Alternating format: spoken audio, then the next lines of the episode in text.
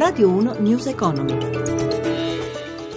Un cordiale buonasera da Anna Trebi in studio. La revisione al ribasso delle stime di crescita mondiale da parte del Fondo Monetario Internazionale e il costante calo del prezzo del petrolio fanno virare in rosso Wall Street, che a sua volta rallenta le piazze europee che continuano a guardare alla BCE e alle mosse di giovedì. Diamo le chiusure noi, visto che il collegamento da Milano è saltato. Il Fuzzi MIB ha chiuso in progresso dello 0,91%, il Parigi più 1,16%, il Madrid più 1,24%, Londra più 0,52%.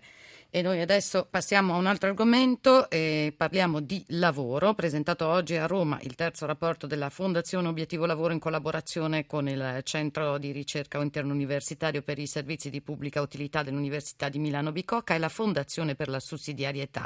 Il mondo sta cambiando più velocemente del dibattito su welfare, ha detto Giorgio Vittadini, presidente della Fondazione. Massimo Giacomini lo ha intervistato.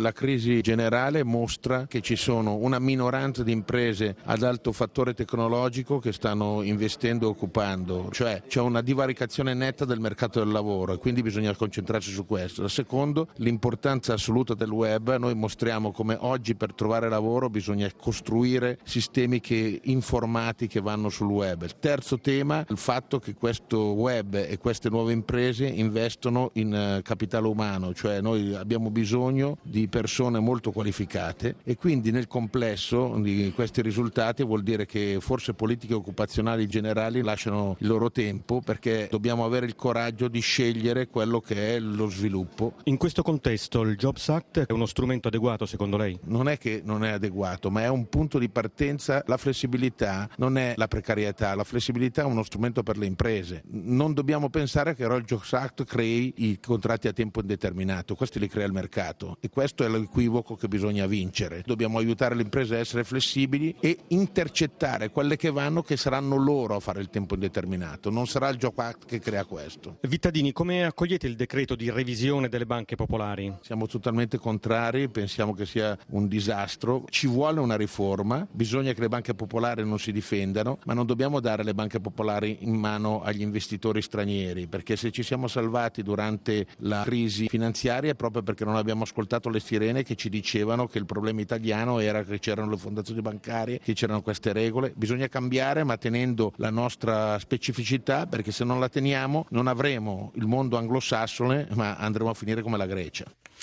Decollata il primo gennaio la nuova Alitalia SAI, partecipata al 49% da Etihad e per il restante 51% in mani totalmente private, ieri il primo consiglio d'amministrazione, oggi la presentazione del piano industriale. Amalia Carosi.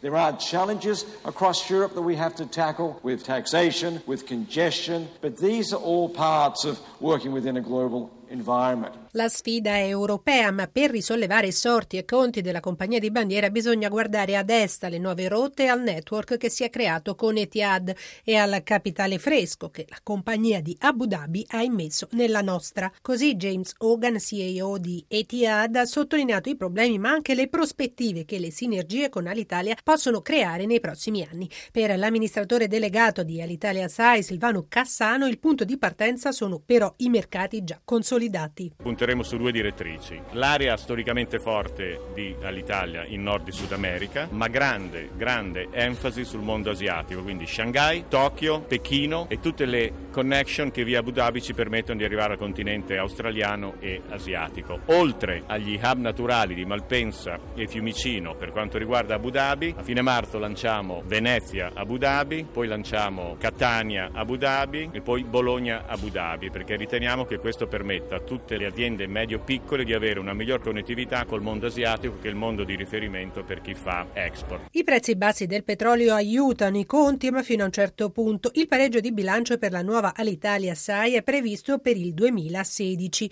Il presidente Luca Di Montezemolo. Un'azienda per essere competitiva deve creare valore, deve creare ricchezza, deve non essere più dipendenti dalle banche o da altri sostegni. E l'obiettivo di questo impegnativo impegnativo realistico piano industriale è di portare l'azienda inutile nel 2017. Nei prossimi anni lo scalo di Roma passerà da 87 a 113 destinazioni, mentre Malpensa ritroverà centralità grazie alle destinazioni che da 11 arriveranno a 25.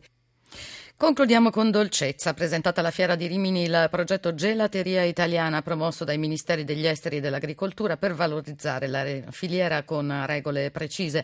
Come spiega il direttore generale dell'Istituto Nazionale Ricerche Turistiche dell'Union Camere, Giovanni Cocco. Sentiamo si tende a copiare il Made in Italy in maniera un po' spregiudicata e portare sia prodotti sia macchine che con l'Italia non hanno niente a che fare, ad esempio delle nocciole fatte in Corea, però vendute con la bandiera italiana, attraverso una serie di regole che definiscono che cos'è una gelateria di qualità. Tendiamo a comunicare al pubblico quando le troviamo queste gelaterie con una certificazione, quindi una richiesta da parte della gelateria di essere certificata, un invio invio da parte nostra di persone per verificare il eh, disciplinare e poi se queste regole sono rispettate l'erogazione di un marchio attraverso una targa che è possibile mettere all'esterno della gelateria. Lo stesso progetto lo abbiamo fatto nel settore della ristorazione. Oggi abbiamo 1700 ristoranti nel mondo certificati ospitalità italiana su quasi 3000 visti e pochi sanno che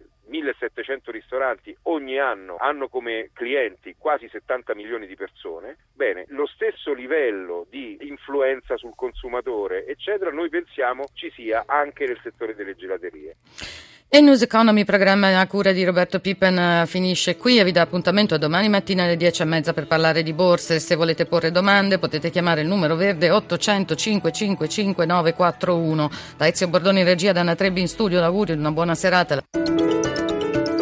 Radio 1 News Economy.